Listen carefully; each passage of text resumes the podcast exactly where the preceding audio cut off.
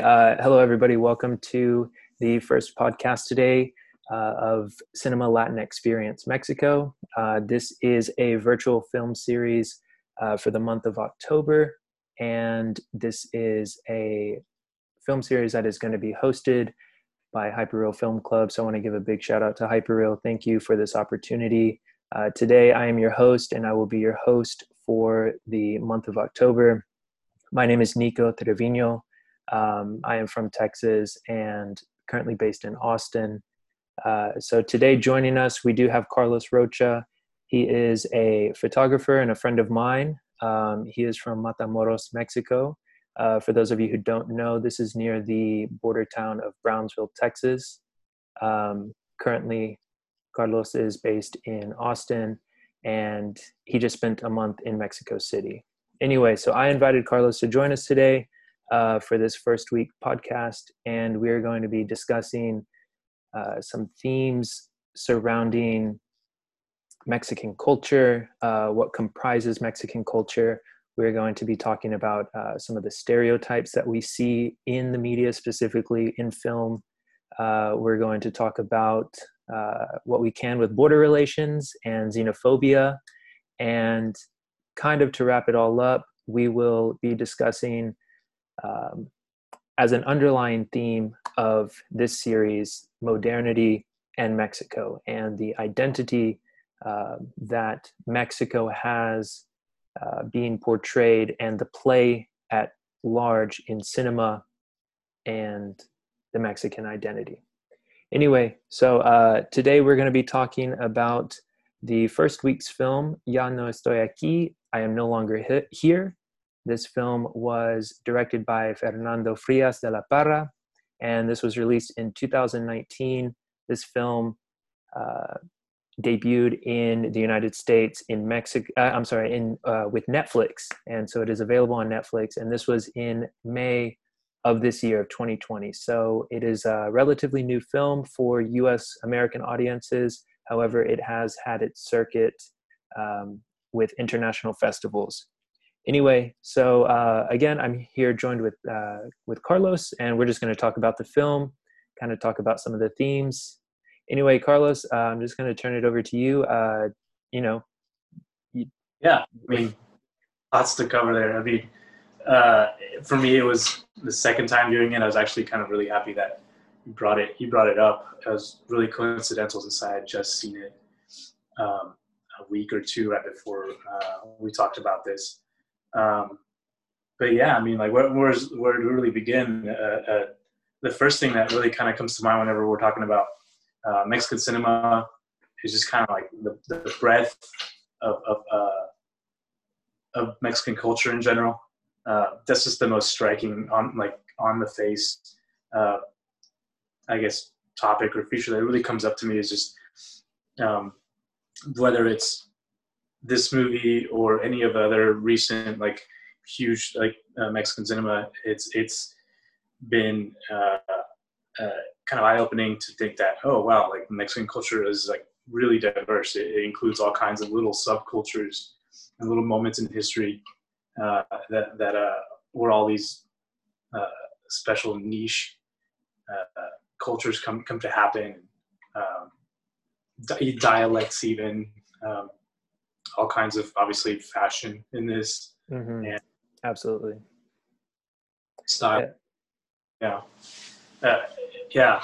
The first thing that comes to mind is just like wow. Uh, again uh, mexico doesn't like stop to doesn't cease to amaze me in how like uh, diverse it is uh, like of how many like different kinds of experiences are are there. I mean uh, you uh, and in my introduction, I'm from Matamoros, which uh, for, our, for those who've seen the film, Ulises is from uh, Monterrey and outskirts of Monterrey. Monterrey is a, is a giant city. Um, the second biggest city in Mexico. And even even then, I still felt like I was from a, a slightly more urban or just more like bigger city than, it, than even he is in that movie, because um, he is from a tiny uh, neighborhood barrio in, in, in Monterrey. Um, I'm not sure if you've ever been in Monterrey. No, personally, I haven't. Uh, I have been to Reynosa, but uh, that's that's as close as I've gotten. Um, but yeah, no, it, it's that is one thing that uh, is striking as as to how large of a city it actually is. Um, something of over four million people live in the metropolitan area of Monterrey, and I, I guess I just have to add this.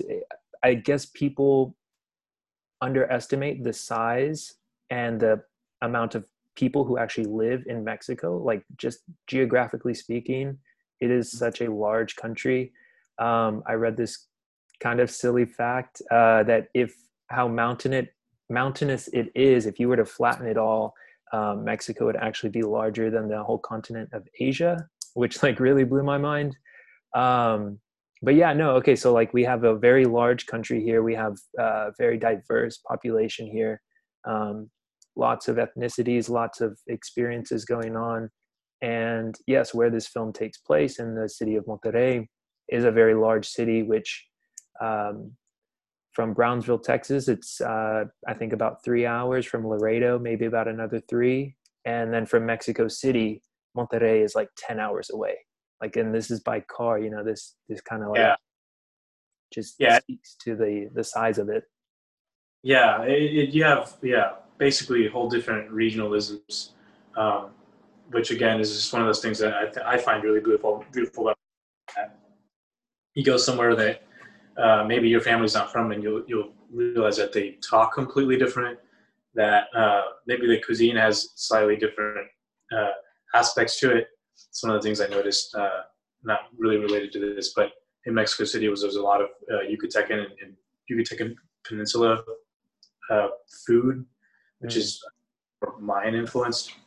Um, anyway, uh, Monterrey, yeah, especially outskirts of Monterrey, uh, around the time that, that this is happening. My understanding is early 2010s, which is uh, kind of onset of, of, of uh, a lot of the uh, narco traffic violence that happened in, in the borderlands of, of, of uh, Mexico. Um, in the film, you actually hear, um, I believe it's Peña Nieto that's talking, the former president mm-hmm. of Mexico, uh, at the beginning. And, and uh, I, I, don't remember what the first address is. I know the second address that he, that he says over the radio is basically him um, sending the military into some of these areas in Monterrey some of the rural areas of Monterrey to kind of uh, deal with some of the violence that goes on there. So obviously, uh, our protagonist Ulysses is from kind of a uh, affected area. Um, uh, people are kind of familiar with the, with the concept of favelas in, in Rio being, uh, you know, uh, impoverished areas where, where uh, there's a lot of there's a lot of uh, crime that happens, not necessarily because of any conditions or anything like that, but um, it's just known as like an unsafe neighborhood uh, for whatever reason. Uh, Monterrey has a has a whole rim of these neighborhoods all around the, the, the perimeter of the city. Um, since the city is just built into this big mountain basin. Mm-hmm. Uh, everywhere you look uh, in the night sky in Monterrey, you see these beautiful lights uh, on the side of this mountain, you know, all the way, all around you, uh, 360 degrees. But uh, you know, what you don't realize is that like there's a lot of pain and like suffering and just kind of like you know, poverty really uh, in these areas. Um, so these people, you know, they're just trying to survive and not even just survive, but also just you know enjoy their enjoy their life. So uh, that's what like some of this film kind of touches on is that like these subcultures happen, uh, there's kind of outgrowing of like, you know, lack of resources.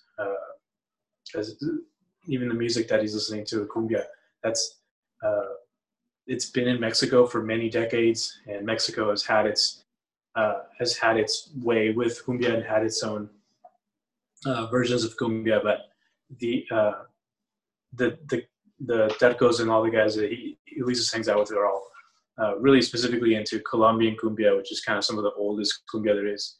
And like that's where cumbia kind of originated from. So I found that really interesting that they kind of just uh, kind of carved out a little niche for themselves um, in this area that like uh, you can hear pretty pretty early on in the uh, in the movie uh, where they kind of talk down on uh, corridos. And corridos are uh, narco narco corridos are pretty commonly known as like those. That's like what the that's what the narcos like listen to. Uh, okay, just like yeah, defining uh, aspect of that sort of gang or that sort of lifestyle. Yeah, so it, it, to them, it's like you can tell even from the beginning, it's a little bit of like a um, I don't want to say repudiation because there's still violence that happens, but there's a little bit of like a distinction between them and like, hey, we do this is our thing. Mm-hmm. Uh, Which I found to be really interesting. If I can just interject real quick, um, you know, for the most part, uh, a lot of like the political stuff that's going on again with the radio uh, uh DJ kind of dropping his mic and allowing the president to the the newly inducted president to make his announcement um, that is like so subtle. So you it's it's just kind of dropped in there and you notice it in the background. And of course like there are these skirmishes between these like uh, these other gangs and the police and there there are multiple confrontations. Yet ulysses and his gang los tercos they kind of like just observe it and they just kind of move right around it. They they don't stop to to really get involved other than when there is the instance of one of the members going and stealing a, a hand radio from uh, one of the gang members who's an, not a rival gang but not part of their gang. He's i guess he's a rival gang anyway so he he's having a confrontation with the police.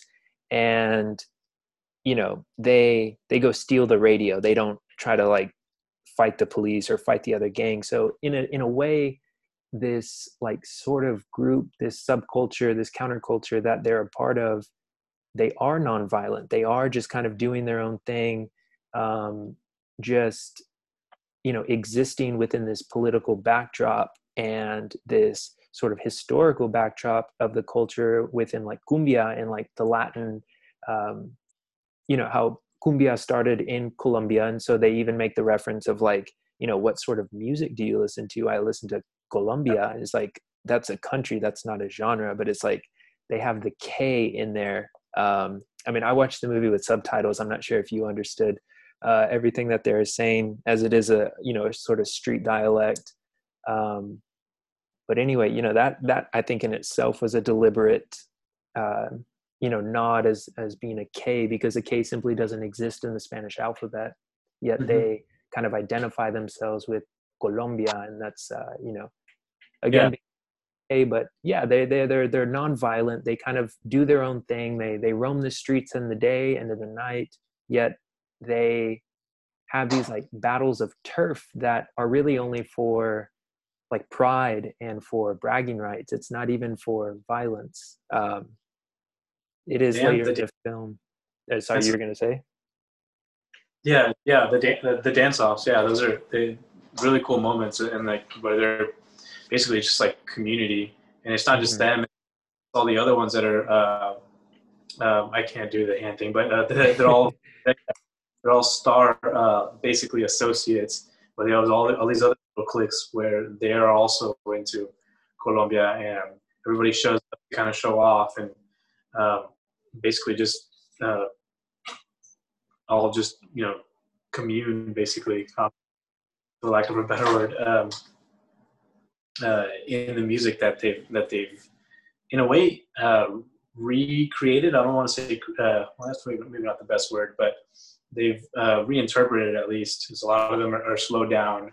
Uh, mm-hmm. cumbia where they've like you know basically maybe not chopped it but definitely screwed it you know got uh, a lot more in uh, the tempo yeah um, i thought that that was like really interesting i mean i'm so i grew up in dallas and you know kind of like in the texas culture that i'm familiar with you know this this uh Tejano, like you know, tech, uh, Tex-Mex, I guess is like the easiest way to put it. But like putting a, a culture to Tex-Mex and like being Mexican American, um, you know, I, I, grew up listening to rap. I, I grew up listening to people who, uh, you know, I guess like wasn't necessarily mainstream at the time.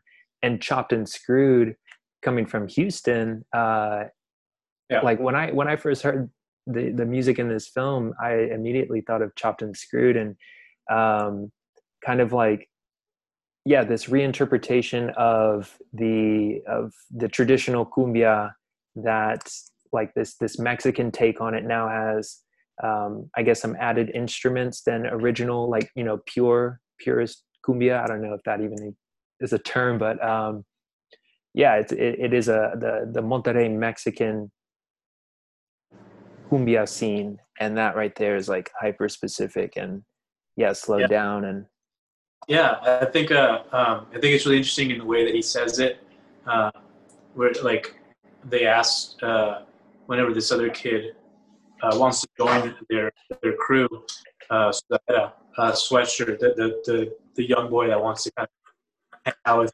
uses his crew, and uh, it's pretty early in the film, but there uh, it's a really and it's a really quick comment. Uh, somebody calls out to Ulysses and says, "Hey, like uh, my friend wants to like come hang out, uh, or at least like I forget how exactly he words it. Basically, just be part of our crew." Mm-hmm. And the first that uh, is I'm not sure if it's from Ulysses, but if it's somebody in the crew, they they ask him, uh, "Eres Colombia?" Eres Colombia with a K, uh, and I think they tra- they translate that way in the subtitles as well. So it's not even just like, "Do you listen to this?" or it's like, "Are you like Are you part of like this lifestyle?" It was kind of their their like just right off the bat, like, do you identify as Colombia with a K, which, you know, not, I don't, they're not necessarily asking him outright, hey, are you Colombian and do you like cumbia by any means? But it's like, hey, are, you down with our little uh, version, like reinterpretation, reinterpretation of the music and like our scene? I thought was pretty cool. Um, but yeah, growing up in in uh, the valley, in the Rio Grande Valley, uh, Houston was a big like anchor for uh, of rap music, hip hop music in general. Uh, for me, I'm sure it must have been the same way also, even in Dallas, because Houston, uh, especially during those years, it was you know it was, a big movement. You know, everybody kind of heard heard about uh, anything that was like you know Swishahouse tapes or anything like that. DJ Screw. Uh, it wasn't like uh, it was happening back here in Houston. Like everybody in Texas was, was uh, affected and heard it. I, I believe at least uh, people that are like somewhat of our generation. Um, uh, but yeah, so so there's a lot of influence from that too. Uh, it's interesting to, to, kind of think about their their timeline because um, I do think there would technically be, uh, if not millennials, and maybe even Gen Zers. Like they're they're pretty young in this yes. movie. So uh, Juan Daniel Garcia Trevino, the, the who plays Ulysses, he's actually uh, 20 years old. Um, so he was born in the year 2000, and you know he's got uh, sweatshirt, for example. He's part of the younger generation, and then he's uh, you know uh, Luis and and Chaparra. Uh, they are yeah about the same age, so they're they're definitely. I mean, you know, I'm 26 years old, so they're they're just uh, you know a few years younger than us.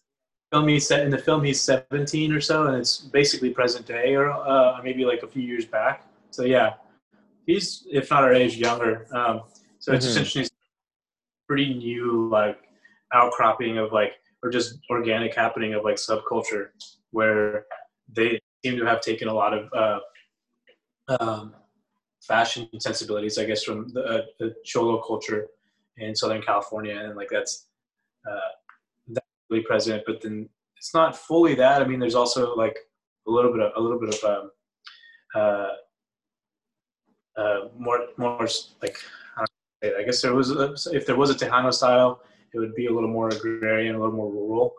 Uh, that's just what Tamaulipas is, and uh, northern uh, Nuevo Leon is just kind of like compared to the city like Mexico City, it's known as being more rural. So mm-hmm. you see some of like uh, traditional like uh, plaid patterns, like the the the, the manta patterns that, that are common on on the sarapes. They're also used to kind of like blending uh, their own uh, local styles with like cholo culture. And I thought that was really cool too. They all had pretty cool outfits in this movie. Uh, props to whoever the uh, dress person was. Yeah, so no, I mean that's I think like perhaps what's most identifiable about them. Of course, like their music, but their their style, their look. They they you know you you look at them and you don't forget them um and so yeah upon like doing some research for this this movie and kind of like into colombia as a movement and this like scene um so yeah in the context of like 2010 2011 when the movie was set is that yeah you you start to see this kind of wave of cartel violence. And i think it was in 2014 vice actually like sent in a, a journalist photographer a documentary a photographer to go kind of like capture some of the images uh, of the people and then there was another there was a woman uh, i think her name was amanda watson um, and she's a, a, sociologist. She wrote an academic book kind of like trying to capture uh, this movement you know as it is like a snapshot in time. You see like this this again here we are in like the, the 2000s you know 2000s uh, the aughts and then the 2000 the teens and now we're approaching uh, we're in 2020 um anyway yeah so like it's interesting to me to take a photograph of yourself from like 2010 and like what you were wearing. And then like to see it in 2020 is just like oh yeah like i wore that and i thought it was cool. Um and then in this i guess like as a subculture like as a, a movement it's not just an individual. You have these people who through the violence of the cartel are like this culture is actually dying like this is no longer uh, as populous as it once was simply because people are now forced to you know highly prioritize their safety and the safety of their families simply like what we witness with ulysses is that he has to leave um, yeah. and so to try to capture this image and again the look the hair the the clothes um, you know that is it's important. And and these people are there are people taking taking notice to it. This film being made in 2018 to be released in 2019 you know it's uh now on netflix it's like mainstream. Um some of these photographs that this this uh stefan i forget his name uh he took these photographs for vice. He had a um, a showing in arizona at one of the universities over there and then again this like uh, Amanda Watson. It was a an, an, academic book that was published um, under the name of Academia and Sociology. So uh, I don't know. Do you have uh, anything to say on that? Just kind of like oh no, I mean capture the the the essence of what exists and yeah, I mean, like you said, uh, or kind of at least alluded to, is that I mean, a lot of like a lot of things. Uh, was kind of a, a um, casualty the narco. I mean, I guess I think at this point it's, it's safe, safe enough to call it like the narco war in Mexico because that's basically what it was uh, for a few years in Mexico, um, with the heavy military presence. I mean, I had I had an uncle that actually passed away mm-hmm. in Monterrey around those years. So I mean, like that whole area is like, yeah, it's uh, the culture suffers, music suffers, everything. You know, like the uh, fashion, everything that was involved that, that, that we look at on the surface at, at the subculture and be like, oh wow, it's so vibrant and like so interesting and beautiful. Um, violence kind of just you know uh, we see in the movie, you know, affects everything, um, um, even if you're just adjacent to it. Um, um, and and for that and for that matter, I wouldn't even say I wouldn't even go go as far as saying like everybody uh, that was involved with the Tercos in the film is really is innocent, uh, including even at Luis Soto himself. But I mean, definitely not a villain by any means or an antagonist.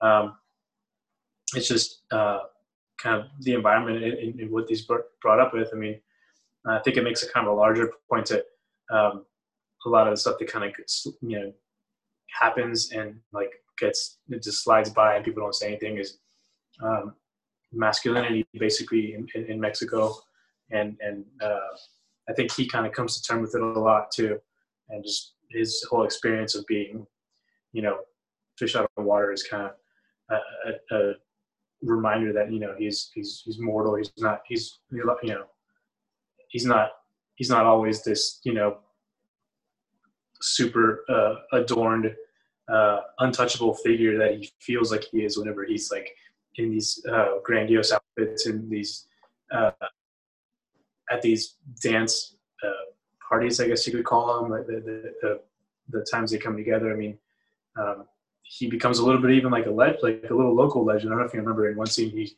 he somebody stops him to take a photo of him because his, his look is so unique even for uh, Monterrey and the, and the, little barrio that he's from in Monterrey, which I can't remember for the life of me.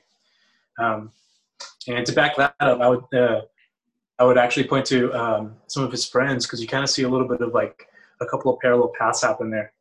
Um, Ulises obviously has his trials and tribulations going to a foreign country, and not just a foreign country, but he, you know, going to New York uh, when you've been in, in, in, in, this little subculture of, of, of, of Monterrey in Mexico, which is already like pretty specific unto itself, to be dropped in into New York is like, you know, it might as well have been a, another planet for him. Mm-hmm. Um, so I can empathize with him to a degree with that.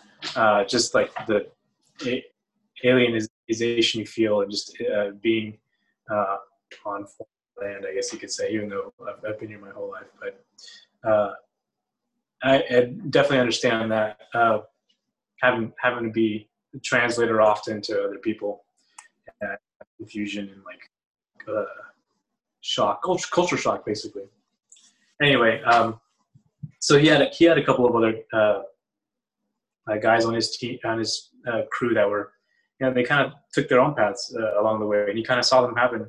Um, Isai was uh, one of the other, I believe that's his name, Isai. I, I may pronounce that wrong. Uh, in that, in his crew, he was the one. well, I mean, I'm not sure how, how much we want to talk about without it being spoilers here. I think. Oh yeah, true. Um, well. I will say this. Uh, I guess I didn't brief you on this. Uh, this conversation will be published at the end of the week, so we kind of already expected people to watch it. So we're just kind of getting more into it. Um, I think it's safe to to you know right. talk about the film. Yeah, yeah. I don't think we're going to be ruining it for anybody who's listening and they haven't watch seen it. the film. Yeah. Um, if you have pause it and watch it. yeah, there you go. Uh, yeah, good call. I remember um, Isai was one of the other guys in his crew, and he kind of took a he kind of took you know the dark path uh, that he could have easily been uh, fallen into. Um, violence was a part of like was a part of their lives even from the beginning. When when they're just trying to walk by into another side of the neighborhood because the cops blocked out certain streets, uh, they have to they have to basically talk to this other uh, gang member. I'm not sure if he's even part of their gang. And the only reason they, they get a pass there is because they happen to know his big brother who was in prison. Um, and, and, that's towards, I think, middle of the beginning, middle of the movie. Um, beginning of the, um, yeah, I want to say that that's, I guess, kind of approaching the third act, but so yeah, yeah. I think it's it's definitely in the second act. Um, but yeah, no, that you you you understand that. Um, yeah, I guess going back to the generations and the age. Yeah. Other, uh, other, I mean, uh, you always you also have um, this there his other teammate, his other teammate or, or crewmate, uh, Jeremy, in mm-hmm. that uh, film. He he took a, a different route as well. I don't know if you remember but when he finally makes his way back to his old neighborhood, he runs into Jeremy. Uh, and Jeremy is, is rapping. Uh, and he, he's wait, he waits for Jeremy to finish rapping. He's listening to the rap, and the rap is uh, it's Christian. Uh, so he's, he's rapping about God. And uh, you could tell him, like, you, you could tell he's had a completely different experience from being absent. Uh, he was always absent, and Jeremy was always absent for all the other, a lot of the other major crew uh, scenes because he was with his girlfriend, or, or you know, it doesn't, it's not really explained, but you could tell whenever he finally re- reconnects with Ulises uh, that he's had uh, a little bit of like more peaceful route, um, and he, he kind of credits that to to, um, to God. Uh, I don't exactly. I don't want to paraphrase him, but uh, it sounds like he, he credits that to uh, I guess his shift in, in spirituality. Mm-hmm. We're on the other Isai, which you know, took up arms, uh, and uh, Ulysses gets to kind of uh, see that through his eyes, through through through my I believe it's MySpace he's he's using that platform. Kind of shows you the year he's in. When he's in the library, uh, he sees that his friends now hanging out with people that uh, carry guns. Um, so yeah, one of the things he does when he gets back, of course, is uh, attend his funeral. So it, it, it seems like he had some sort of weird. Uh, I don't want to say purgatory, but he had kind of like a test, really, of, of, of uh, kind of his identity. Um, I, I, would go as far as saying that it was a little bit uh, more, more than more so than that, his masculinity, you know. But um, yeah, I think it's uh, definitely either way, uh, just a, a test of his character to be able to you know go some foreign land. yeah, no, absolutely. I mean, I do see, uh, you know, masculinity was a, a, a, thought that I was having, you know, just as a theme, you know, um, watching this film. And yeah, yeah, you're absolutely right. You know, he he is adorned. He is seen as this local legend, and he is like top dog. You know, people love him. They love his style. They love his dance moves, and you kind of really only see him next to, or I guess surrounded by his crew and by his radio. You know, he spends some time at his house, and you you do get to observe his family, but mm-hmm. when he's there, he's just into the music. He's just into the radio. Um, mm-hmm. And then when you get when he he's transplanted to New York, you do see him kind of like this solitude, this these very slow shots of him just by himself, just either sleeping or or uh, you know looking through the the, the glass mirrors um, down the streets of, of Queens and of New York City, and he's on the metro. He's just by himself. It's much more uh, a, a solitary experience, and that right there, like, does kind of provide insight to the fact that like he is a sensitive individual. He is like um, kind of like coming to terms and trying to deal with this like big shock of a move that he's just had to made just to have had made. And um, yeah i mean the the the experiences that he had uh, leading up to his need to leave um, it's kind of like that big shock that that moment of mm-hmm uh, it, it's a trying moment and it does have impact on him as he is now in New York, like undoubtedly yeah. so. Yeah, having to ask. Uh, I mean, having to ask for help is like a big thing to like, you know, hit his ego.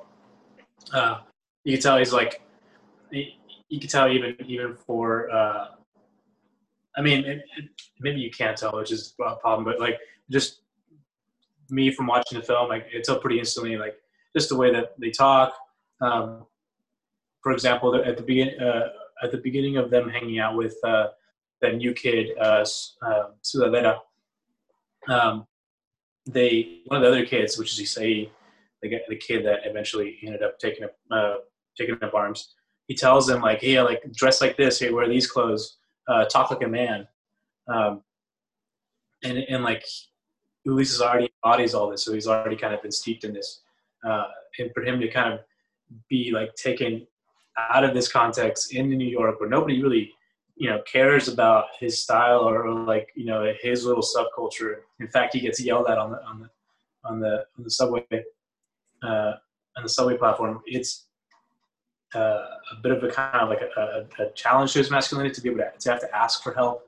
Uh, he goes back and asks uh, um, the the family uh, the, the, older Chinese man for that job that he was uh, trying to get uh, towards the beginning of his time in New York. Um, asks help uh, from his daughter, which I can't for the life of me remember her name right now. Lynn. Um, yeah. Lynn. Yeah. Um, which those are moments I, I felt were like that's uh, for audiences that are you know not myself or like I can understand him and like uh, regardless of his context in, in the United States uh, I feel like those are the kind of moments that like not only kind of humanizes him, uh, you know, across cultures, but also kind of like takes his masculinity, takes his masculinity, and says like, okay, well, can he actually step outside of himself and like to try to communicate with somebody that's like has no clue where he's from, and like, can he set his ego aside for a second and kind of like, you know, explain himself? So um, the fact that he strike up that that friendship, I, I would say it was like that's you know a good sign uh, for his uh, possible like stay in the United States if he had uh, if he could have stayed. But yeah, which that alone, the fact that he doesn't go uh, doesn't is, is a is a pretty big indicator on like how society kind of treats immigrants in general. Um, mm-hmm. Before we get on to that point, because I do want to talk about you know the immigration and and side of the, that side of the movie. Um, but one one thing that you just kind of resparked my memory of, and I guess I didn't realize this until just now, is that it's three different points in the film that he does go to ask someone for help. He does. Um, let's see. You you you mentioned Lynn uh, in regards to just kind of being a friend and someone to listen to and someone to speak with. Uh, you mentioned the um, the Lin's grandfather, the Chinese man who employs Ulysses to do some work on the roof. And then the third, which I just remembered, was the elder woman or the older woman. Uh, uh, her name is, I believe, Gladys. I, am not sure. Um, but anyway, so he first meets her uh, at a bar. Who this is okay? So to give it context, he's staying with the the people who are employing him. Um, it's just a, a, group of Mexicanos, you can only assume, I guess, um, but they speak Spanish. They do share a language, so he stays with them. There's a falling out between that in in the dispute between the music, um, and so that night or sometime beforehand, he he had gone out to the bar with those uh, with those guys. He had met Gladys, and so they had a connection and then towards the end of the film he is trying to call his mother on a payphone in New York. And he's like you know talking about coming home. And she just says no like if you come home like you will die. I don't have a son anymore if you come home. Like don't come home you know just stay there. And then you know as he's like kind of drunk he's he's just roaming the streets he ends up going back to that bar to find gladys. And the bouncer he's like no go home like you know you're just a kid. And he's like no like she's my mother like go get her.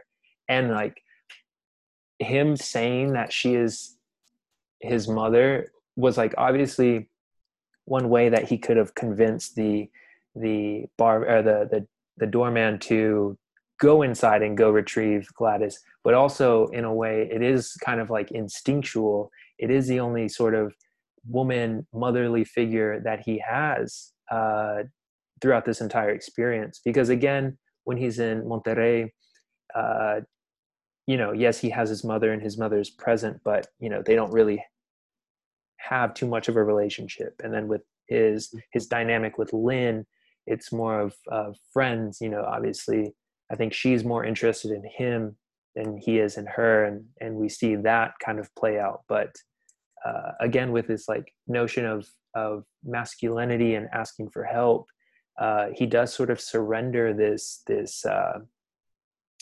machismo. You know, he he does surrender this sense of control, and he does go to ask for help and I think just simply with the the language that he uses of of she's my mom, she's my mama, like go get her.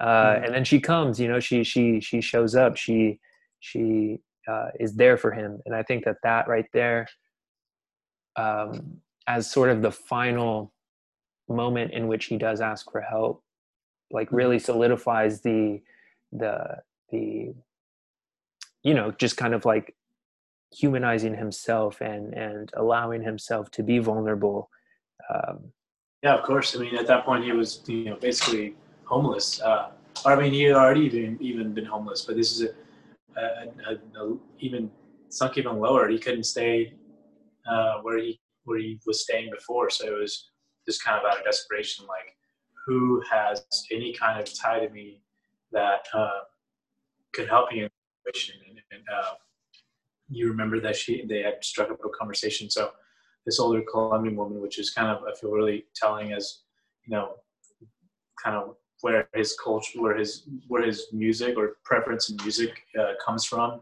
is is you know older older Colombian cumbia, which she's familiar with uh, personally, but not in the same uh, aspect that he is. So uh, there's a kind of cross generational there. She is, yeah, she's definitely uh, a mother figure to him in that in that moment, uh, in his moment. Um, so yeah, I thought that was that was pretty cool, uh, and just her not the whole kind of her not understanding why they were slowed down was like kind of funny. It's like you know, it's a kind of generational thing where, uh, yeah, he, he, had to explain that it's like, yeah, it's on purpose. We, we like we like our music this way. But yeah, um, it. I don't know if that has any if that has any bearing on like his uh, his views on immigration, but at, at, certainly at that point he was like just not uh, not having a good time in, in the U.S. Which is understandable that uh, you know people uh, a lot of different ways, and is just having this very um, rough uh, introduction. Yeah, absolutely, and I think that that's another. Okay, so you know, let's kind of shift this towards immigration, if we will. Um, you know in i guess like cinema in in you know common american cinema and media that we consume as americans uh, it is always telling of you know the american dream that if you come to america you can you can strike riches you can uh, you know build your wealth and you can pursue this capitalist dream of of wealth and money and success and happiness i guess. Um, and here in this experience of this sort of modern take this modern look on on immigration you see that you know he was forced to flee monterrey. He was it was his uncle and his mother who uh, you know did them did him the favor of you know i've got some connections in new york like you're just going to go no question about it and it's also for the safety of the family there so you know, it wasn't Ulysses' choice to go. Uh, and that is, you know, common amongst a lot of the, the, the experiences of today and, and, you know, victims of the uh, poverty and violence and, and war, you know, in Latin America, you do see, you know, in 2018, the caravan of, of migrants coming to the United States to seek refuge. Um, so that, you know, in 2011, uh, kind of like yeah the onset of the narco cartel violence that he was experiencing firsthand he then left and he goes to the us and again i guess with like movies in the past that i've seen uh, there's always this like you know rosy-eyed glasses of of coming into america getting off the boat or stepping on to the runway of the airport and like you're there and it's like beautiful and uh, anyway, so this I think telling of a story in which like he's got no friends, he's got no family, he's got no place to stay anymore um, because of the the conflicts that have presented themselves to Ulysses.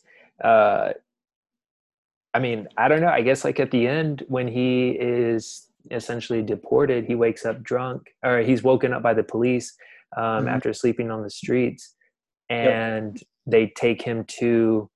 I think uh, he's already reported once at that point. Um, I believe he came back uh, in the back of a van one at one point.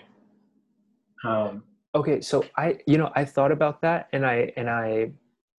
So I watched, a little. There's like some jumping around in the timelines, but I'm pretty sure he like he was deported and had come back once, and he was uh, and I think at that time he may not have even been in New York at that point. I believe he may have just been in the Valley in McAllen. Mm-hmm. Uh, I don't know how far the van may have gone, or if maybe traveled after that, but it was a, a McAllen uh, mission uh, missionary church. It was a a, a van for a church, I believe it was, or no, it was a shopping trip. Yeah, it was a shopping trip. They were gonna go like get some good deals at a an outlet mall. Um, yeah. But okay, so I, I, I don't recall. I'll have to double check. Um, you know, I've seen this movie twice now, so uh, maybe I'll watch it a third time. But um, I think his haircut was still like the tercos look when he yep. was in the van. So when he got out of that van and he arrives in McAllen, he goes to a uh, he goes to a hardware store, picks up paint, uh, and for whatever reason decides to try to, or maybe glue. I don't know. He's, oh, he's yeah, he's huffing paint. Yeah, he's huffing uh, glue or paint or some sort of chemical, mm-hmm. and um, like right after, like when he whenever he had gotten back into the U.S. Um, which uh, I have to review the movie to understand why he came back a second time or why he came back the first time, but it may have just been more of the same, just fear for his family. Uh, but you could tell he was obviously in pain and missing his friends. That he was, you know, trying to get high just to bring back memories, uh, having memories of, of, when he was with his uh, with his friends, those tercos. Those are actually some of the most beautiful shots uh, when he's actually um, hallucinating, I guess you could say or remembering uh, whenever he's uh, uh, found just on the side of the street, just you know, uh, from huffing whatever chemical it was. Mm-hmm. Uh, I think after that is when he finally, you know, is deport deported for the final time. And I believe, if I'm not mistaken, he makes the choice on purpose. Um, there's a very short scene where he's talking to a lady uh, who kind of, who I can only assume is a um, USCIS uh, employee, uh, customs uh, um, employee, mm-hmm. and she's asking him like, "Are you sure? You, are you sure you want to do this? There's no going back." And it may take some time, but if you come back, you'll, you'll be arrested. Uh, and uh, he just replies with, "I'm not coming back."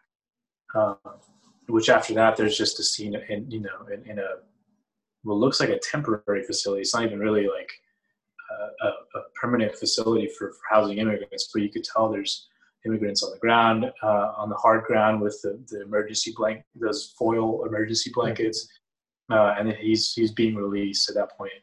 Um, that's around the second time that you get you hear uh, the the radio intermission uh, with Peña Nieto talking about uh, the military being sent in to Monterrey, and he's going back so uh, it kind of gives you like a lot of like dissonance at the end. You're just kind of like, wait. So he's going back, but there's like still danger, and you're just like, well, yeah. Um, and uh, that's at that point he goes to um, his friend's funeral. He, re- he revisits some people, which we've already talked about. Um, I think in the end, when you see him with his with his uh, hair grown out, uh, he lo- he looks like he's kind of uh, trying to find something to like take refuge in. And uh, this all just kind of goes back to the music itself, the cumbia music, which uh, it's more and more, from what I understand, kind of front and center, like his little sanctuary uh, for all those times. So even when he was in New York, you know, uh, he didn't want to accommodate uh, what those other guys were listening to, his roommates were listening to, which was corridos or pop music.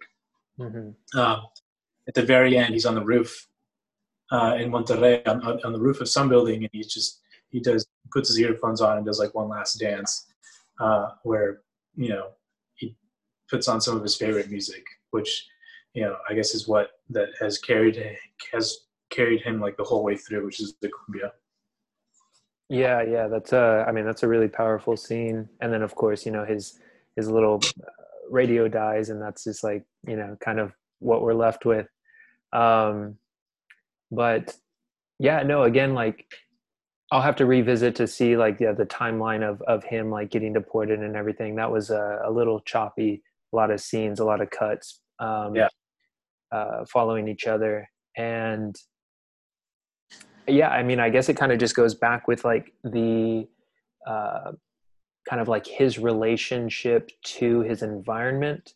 And of course like being from monterrey and being a part of this culture um, this counterculture subculture obviously like the environment has shaped that culture like he would not be a tercos any other place. He he is a product of his environment, and um, again, kind of like with the big cities in which he uh, spends his time, you see a lot of shots of Monterrey in the background. You see the the cityscapes, you see the lights, and then you kind of in the foreground you see the the neglected streets, some of the ruins, some of like a more typical um, or I guess stereotypical uh, imagery of streets that uh, people so strongly associate. Which I guess the reason why I say that is because Monterrey is like actually one of the most developed cities, uh, not just in Mexico but all in, of all of Latin America. So like there is commerce, there is um, you know public transportation. Like it is a developed city, and I guess you know he is on the outskirts, so that is uh, kind of a separation that he is uh, experiencing of this like large metropolis area and then his neighborhood his barrio and then you go to new york and of course like you know you're just law you know being in new york is so intimidating with the size and everything and you just uh you can go your whole life without ever seeing anybody twice and i don't know it's so the environment that he like just kind of navigates himself through has always been kind of like on the outside um, and yeah. then when he gets back to Monterrey, there is a scene in which he's like walking up to that rooftop that you just spoke of. And it's kind of like a ruined building. Um, and so he's like walking and he's got his headphones in. Again, his hair is grown out. He's already made his rounds with his old friends. And he is just walking by himself listening to his music. And there's a group of, of you know, I guess a crew. I don't know if they're a part of the the Colombia dance crew or they're just a small gang, but there is a crew of people running the opposite direction. They are running straight towards him, and yep. short like right behind them are the military police. Like they are being chased, and he just walks right by them, and it's just you know going against the grain, not necessarily like being consumed by the the mm-hmm. environment in which he exists in and then getting to get himself on the rooftop you know kind of like again monterrey in this area nuevo leon is very mountainous and and he is kind of like perched into this uh, higher vantage point and so he's like looking down at the hills uh, of these streets the, the the rolling hills and, and the mountains in the background and you know i guess like symbolically he's still on top you know he's still like a top dog but in his own mind you know he's like come to terms with himself being there um he's excited yeah. that he's there and not yeah. for anybody else you know it's just for him and the music for what he loves yeah i think in the end he's kind of taken like the the good the good things uh, of his experiences and just kind of try to hang on to those even though you know monterrey is still the city itself is still like you know literally city shining on a hill for him it's still just like a dream it's not anywhere attainable and uh, the whole trip to new york and the united states was like you know disorienting to say the least uh, which is you know kind of comes across a lot in the way that the film is kind of uh, put together uh, with all the flashbacks and flash forwards but yeah it, i think the end i don't I don't think he sees himself as fully part of that. Uh, the like whole Colombia with a K and uh, uh, culture subculture. Um, like I don't I don't think he, he still identifies with it hundred percent. You know what I mean? I, I wouldn't say he's not by any means rejecting it. Uh, I I think in that uh, in that time that he spends when he's gotten home, he gets he gains he's gained perspective just from being away. Um, he's seen what uh, how some of his friends have thrived, how some of his friends have literally died, um, and he's kind of like in the middle of it, uh, trying to decide like what you know what do I take from here? What do I take from this? You know, uh, and I think it's I think it's pretty positive, pretty cool that he didn't throw away the music. I think that was something that he just like still uh, still liked and like didn't like you know negatively associate with any of that. So uh, But I think even from the beginning, he knew that like he wasn't trying to be he wasn't trying to be a gangster, even though he was kind of painted as um, painted as one. And and like they weren't 100 percent innocent. They know that uh, some of that someone at some point earlier in the movie when they're in, they, they robbed some kid with his lunch money. Mm-hmm. Uh, um, if okay, so like I don't obviously condone stealing like money just straight up pickpocketing from a person on the street. Like, yeah, they're not innocent. Um, what I will say though, and I guess this is like you know, call me immoral for it or whatever, but um, they're doing it to raise funds, you know, quote unquote, raising funds for this new radio that mm. he holds with him through his time in New York. Uh, and this radio is expensive. And the reason why it's expensive is because this like this vendor in this little uh, you know market has his own personal songs on there. He's got a uh, he's got a mix of a, a little bit of everything, and and so the crew you know it's not just for ulysses it is for the crew that they want this radio to listen mm-hmm. to. And so again like they kind of crowdsource uh, the funds for it and they eventually acquire it. And then it's only when ulysses is you know getting sent to new york which the very first scene of the film is him uh, hugging his friend chaparra um, and, sorry? She gave it to him it's been a minute. I think yeah. So she, he was like hugging. I I believe it was his mother, and then he like stops hugging her, and then another vehicle arrives, and then Chaparra gets out and goes to hug Ulysses, and he she gives him the radio, and he's just like, damn it, and then he just like gives her a hug, and then um, and then he takes off, and and he's on his journey. Um, and then yeah, it kind of you know as the plot jumps around, um, we then understand where he's going and why. But mm-hmm. um, anyway, so I guess what I was going to say is uh, just, you know, him not being completely innocent. Yes, uh, the reason for him kind of resorting to crime was not for any selfish gain, uh, but mm-hmm. more, you know, for the love to support the love and the the the passion for the music. And I guess just to one thing else to add to that um, of kind of like you know how he doesn't really want to be a gangster he doesn't really want to involve himself in crime and in violence um, and just kind of reaffirming how much he does love cumbia and how much he is a colombiano uh, is the the video that he shows Lynn in the library of him as a little boy dancing and even as a child he got notoriety um, someone with a camera then someone on a news feed uh, filmed him and put yeah. that into the internet. And he's got that recording as proof. And it, it is a little ulysses you know just just tearing it up on the dance floor. Like he, he he this is like this is his identity. This this columbia music is him. And there's no separation from that it's before, yeah, even in Mexico, it was uh, like a curiosity. Like you know, it wasn't uh, even in Mexico, it was very rare, uh, very unique uh, subculture to happen. So, yeah, uh, in the yeah the article, he's as a little boy dancing. Um, you can tell that the the reporter's just like, oh yeah, in this in this barrio, they they actually like they love cumbias colombianas and like they, yeah, it, it was a whole thing unto itself, and he's a product of it. Yeah, no, it was uh, it was a really like kind of heartwarming scene of just like seeing this little boy, uh, just you know, and then as we fast forward in, into real time of the movie of uh, you know, that's still him.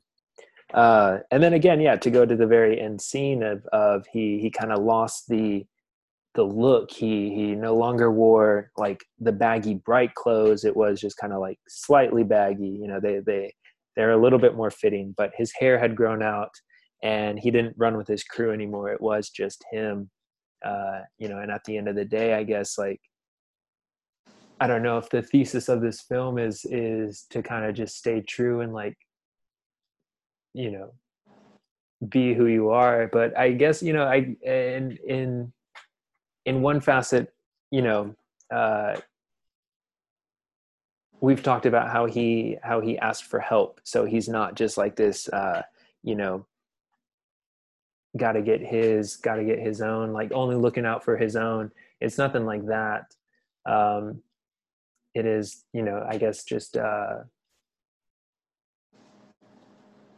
yeah just kind of toying at the idea of of of identity and and self-expression and um i think yeah also just you know like not being afraid to be yourself and like potentially looking you know looking dumb in front of somebody else like just because like maybe their sensibilities aren't really the same thing he gets yelled at on the subway and like he just continues like doing his own thing you know mm-hmm. um or so because he just didn't understand the guy but like in the end uh he still like is into the music uh regardless of what's happened with his friends uh or whether or not he is still has the, the whole hairdo and look like uh, the music is still like you know central to to to his like interest in and in the whole culture but yeah mm-hmm. um, one yeah. thing if uh if we still got some time left here um one thing that i do want to talk about real quick is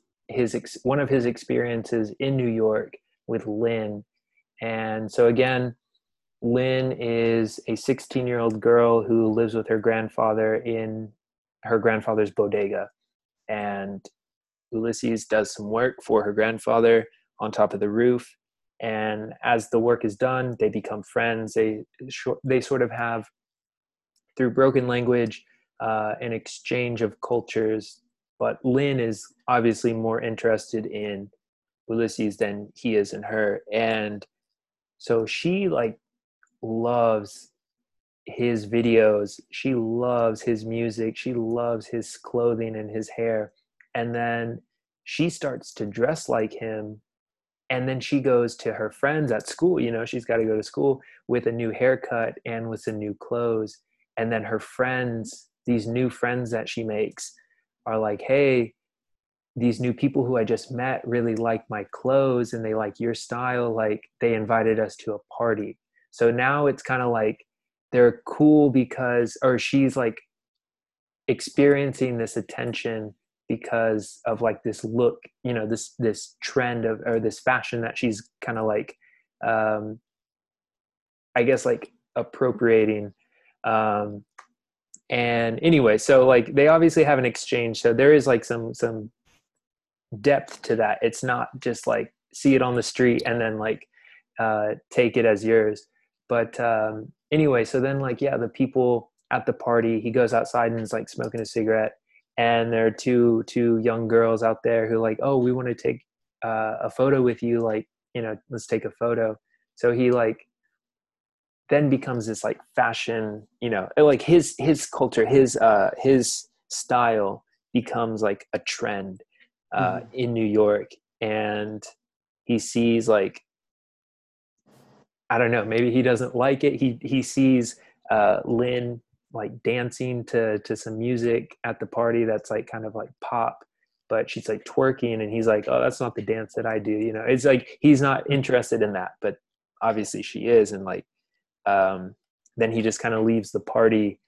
Uh, anyway, I just I, I wanted to kind of maybe hear your thoughts on what you thought about like his experience in New York with like the the friends of Lin and and like with Lin herself?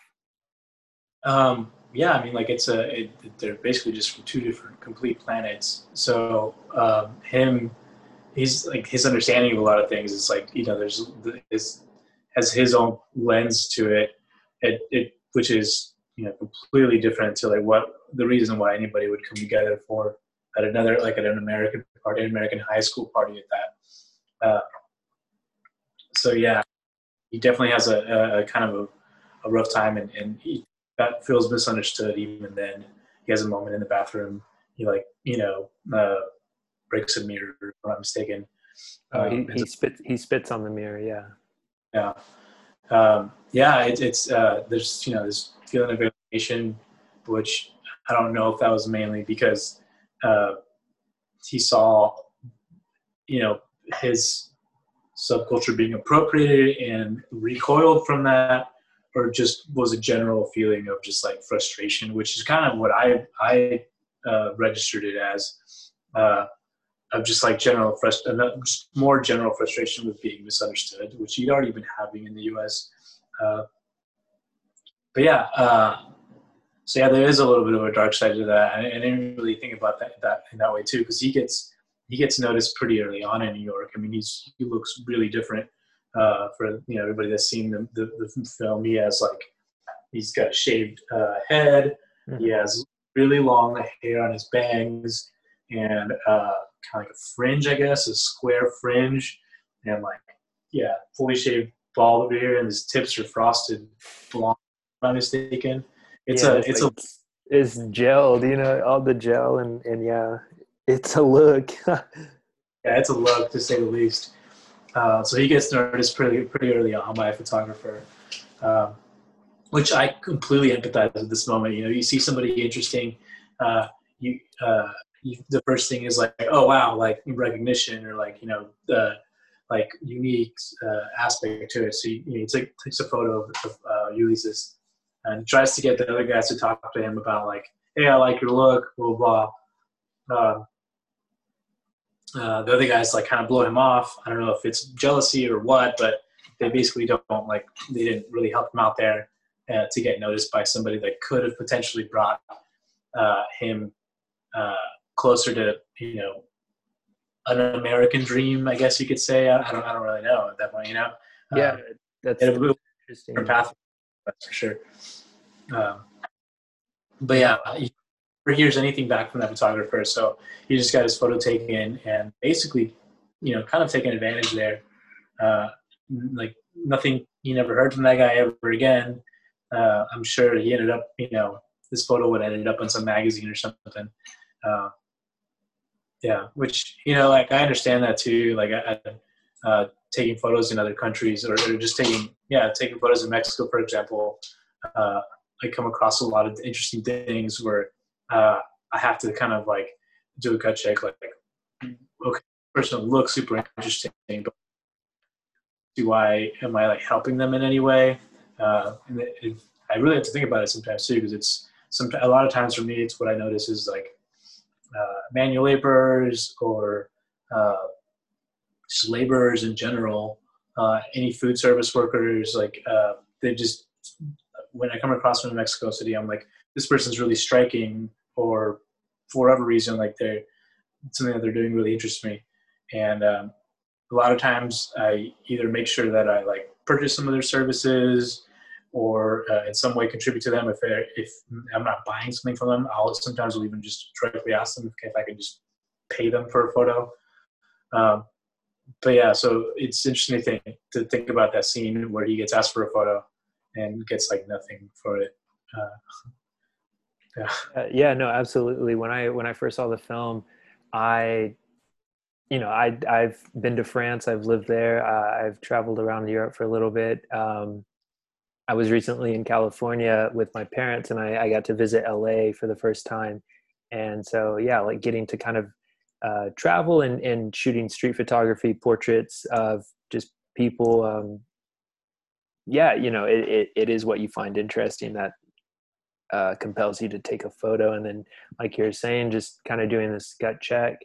Um, so in a way when i first saw that scene happen uh, yeah i kind of like identified myself with the photographer just kind of like just really casually on the street with a camera wanting to take a photograph of somebody. And then as you said ulysses getting taken advantage of because perhaps that photographer yeah did make some money or perhaps the uh, i mean if if anything at least like it just shows that the the people who he was working with like didn't care whatsoever about ulysses and like want to help him out they just like blew him off so like blatantly and just like without a second thought so um everybody judged him basically is kind of what I've kind of what I've come to see in this movie, uh, just based on his on his appearance. Mm-hmm. Yeah, absolutely. I mean, he was rejected by, um, you know, the uh, first and foremost, I mean, his uncles and stuff. They they helped him out, but they didn't like him at all. Yeah. Yeah, no, it's uh, it was a, yeah, he had a really difficult time finding his place, finding his niche, and I think you know at a certain point it he had already found it and that's where he was from that's you know being from his barrio in, in monterrey um, so yeah that was that was kind of tricky. But uh, i think i had okay so like kind of rewinding back to a previous topic we were talking about and the like costume you know the the the, the wardrobe that we were in the film i think i i derailed myself anyway. Um going back to the scene of of the photographer asking to take the photograph um going to the director fernando frias de la parra he okay so like this film employed mostly non-professional actors like the people in the scenes in Monterrey, uh, part of this Colombia culture, those were like authentic individuals. You know, they, you know, may have, you know, put on a different shirt, you know, thinking that it would look better. Um, but you know, this culture is like it actually exists. You know, this culture does still exist, and the director uh, wanted to capture and maintain and preserve this image uh, by altering as little as possible. Like he just showed up on set, um, you know, after speaking with the people, after kind of introducing himself and, and integrating himself into the this like little world. Uh, he basically just told them to do as they do and they started playing on their drums and with their their their cowbell and their accordions and these people just danced you know? Uh, it wasn't really much that he, the director and the, the the the crew of the film had to do to, to to get them you know for the shots that they wanted i guess. It it so in that sense it is kind of like a documentary um, yet it's obviously fic- fictitious. It, uh, Los Terkos aren't real. They're not a real gang. Um, but anyway, yeah. So I just wanted to to kind of go back to a thought that I I remembered not having completed. Um, but yeah. Yeah, another that's super interesting, like Tray. I hadn't really heard of uh, too much of it until I watched it uh, uh, the first time, and like uh, it, it definitely was something that I'd like maybe glanced at or I know that know that it existed in in a, in a sense. I know there are I know there are like uh, for lack of a better term, I guess there are uh, people that like cholo cholo culture in Mexico. I know that's a thing. Um, I didn't I did not know that it, uh, that there was also a, a, big cumbia influence and, and cumbia scene. Um, although I did know that cumbia in general was uh, making a little bit of a resurgence not necessarily all cumbias rebajadas, so not all these chopped and screwed cumbias uh, with all this other you know regalia and like the outfits and all that. But I do know that cumbia in particular, just uh, traditional Colombian cumbia, has, been making a little bit of a comeback. I, I actually really, yeah, I enjoy some of it too. Um, uh, and it, it's funny because uh, it's generally seen as uh, um, it's generally seen as a genre in, in Mexico that is for uh, the this like the scene like senior citizen population. It's it's seen as a as a genre for older people. Mm-hmm. Uh, they were definitely out on a limb, like making it their music and, and, slowing it down and stuff was just like adding a whole other spin to it. The, yeah, uh, generally uh, cumbias. Uh, if you ask any Mexican person, uh, it brings up memories of uh, cumbia being played uh, during a wedding or something like that, or some sort of family event where it's like grandma and grandpa dancing, you know, like slowly, dancing really slowly. So that's like a, uh, that's kind of the image of cumbia within like Mexican uh, genres, because of course, uh, where he's from in Monterrey is is is, is uh, it's that's frontera. That's the northern northern that's northern Mexico. People like norte there and like corridos and like that stuff is like more like uh, you know our equivalent of like um, outlaw country or something like that. You know what I mean? Mm-hmm. Uh, from from the from the ranch and just yeah, like you, you had uh, mentioned agrarian. Yeah, it's just like it's like ranch music from uh, uh, the people that like work the lands and like you know have uh, property on the lands, and it's just like so much more like uh, country music when it, uh, whereas cumbia is seen more as, of course, more tropical because they know it's not, you know, they know it's not Mexican. Uh, because it has that like syncopated beat, it, it has a little bit of a, a, reminiscence of like reggaeton, which is like has already become, you know, a massive genre in Mexico. Uh, so that like kind of repetitive beat that they have, like that was just like I feel like they picked up on the cues from reggaeton and like applied it to uh, cumbia music and like you know instead of it being fast, like slowed it down. Uh, but yeah, I I, I, uh, I like that it was just kind of very specific about the the genre. I, I learned a lot about uh, about that that I hadn't known, um, and even though I knew like Cholo uh, culture was already kind of influenced or influences some cultures in, in Mexico. I just didn't know if it, how more it was organized or how less it was organized. But yeah, to see that it has like this uh, uh, this piece in like a larger subculture of cumbia is pretty interesting. Not something I uh, I've ever experienced firsthand.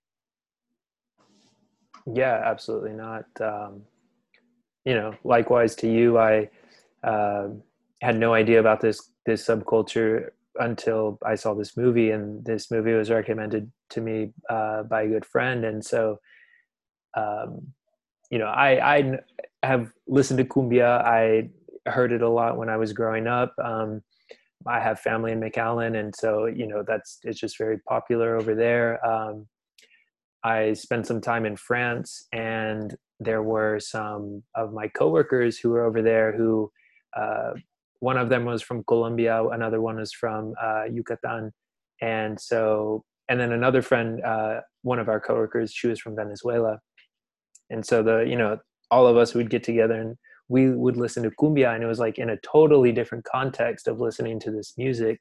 Uh, we were sitting there drinking wine, kind of embracing the French culture, yet mm-hmm. it brought back a lot of memories of being in in McAllen, of of I have spent some time in Piedras Negras uh, at the border of Eagle Pass in Texas. Um, I've also spent some time down in, in Arroyo de Rosales, which is, I guess, about like two hours away from Mexico City. Um, anyway, so like listening to this cumbia in France kind of like brought me back to a lot of experiences and memories that I had had in Texas and in Mexico. And then watching this movie, I was in France two years ago. So, you know, I kind of stop listening to the music, uh, listen to other things. And anyway, watching this film, hearing the music, and then like getting back into like Chopped and Screwed and those influences, like I don't know, this this movie really like resonated with me. It, it's it does resonate with me, and I I like really enjoy this. I don't know, like this movie, in my opinion, is just like a great movie. Um, you know, you and I were texting earlier, uh, just like that this movie is a gem you know people should watch this. People should oh, kind of like get this glimpse into this little pocket of life. I mean like like i don't even think it's uh, too niche to say like if you're american like just wonder about mexican culture like watch this. And you might ask like well why this? This isn't really too representative of like all of mexico. And i'm just like well yeah that's exactly why because like there's everything there you know what i mean? There's all kinds of little like uh, little sub subcultures and stuff like that. And these are some of the ones that are, uh, for better or worse, like or for worse actually, are are generally viewed like very negatively. Like up front, um, people judge uh, like cholos in the U.S. just based on their look, or they must be criminals, et cetera, et cetera. So you know, layer that on top of the fact that these are they're actually not even from the U.S. Like these, and they happen to be neighborhoods where uh, nautical activity goes on and like crime and stuff. So like, sure, like you can judge them by like you know judge a book by its cover, but like uh, these kind of movies, uh, this movie in particular, kind of goes to show that like you, you definitely shouldn't like you missing you would be missing out on a lot. Yeah, no, I I think that's really well said. Um, and you know, again, that's that's really the whole focus of um, of this series and you know i was doing some thinking about it earlier. Um, this this film right here kind of serves as like the unofficial thesis to this whole series. Um, just again like you know it's not representative of the whole but it is representative of a small and colorful and beautiful um, experience and a beautiful culture. And i think that that is exactly why i wanted to show this movie. That's why it resonated with me. And um, you know for the weeks to come i hope that the next few films i, I have a few more lined up uh, for october. I, i'm hoping that those can kind of like in their own ways play into it. I, I do want to talk about like politics and and cultural backdrops, uh, cultural context, um, but I don't think that any of the other films are going to be like as not poignant. That's not the right word, but uh, as you know, spot on. Like you know, hitting the the just just hitting the the, the mark with it. But yeah, there's a lot. There's a lot to like. It's pretty broad. Uh, and in its kind of uh, in what it says about culture really and like immigration and, and, and yeah yeah absolutely and and you know um, another theme uh, that really kind of stands out to me with this film is is just globalization and and kind of like you know there's no going back you know we can't just retreat into uh, nationalism and and like self-preservation of of of culture and and super conservative traditions. Like i don't know like the world is so interconnected and we do see you know uh, via the internet and and media just we're able to absorb and kind of intake a lot of of things that go around in the world and you know sometimes it is just like a gem that uh, you you kick over a rock and you find something really beautiful underneath and it's like you know worthwhile to to take notice to it um, but anyway, Carlos, do you have any uh, do you have any other thoughts? I know we've been kind of talking for a little while here. Uh, any other thoughts you want to share? Anything? Um, I, I, think really like that's just like the main thing I would I would uh, kind of draw from this film is just that they don't like don't like uh, don't judge a book for its cover and like yeah just uh, keep an open mind. Uh, that's what that that's what this film kind of taught me. So. Um, yeah, even if we're from like completely different cultures, or even like even if they're from different same countries, different cultures, as we saw in the movie, uh, there's just like still just a lot to offer in humanity. Like no matter what you know, what little corner or like of the world they're from, or how well it how well off it is. So. Um, yeah, no, absolutely. That's great. Cool, man. Um, well, I think uh, you know there's so much more to talk about this movie. I feel like we could we could continue for another few hours. Um, but uh, anyway, Carlos, I want to thank you for your time here. Uh, you know, again, this is part of the Cinema Latin Experience Mexico, a month focused in on on contemporary 21st century Mexican cinema.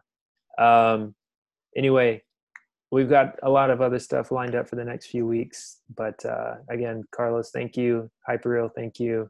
Uh, for all the people who listen to this this far, you know, thanks for sticking around. Um, but uh, yeah, I guess we're gonna sign off here, and and we'll catch y'all next week. All right. Thanks, Igor. Yeah. Later. Easy.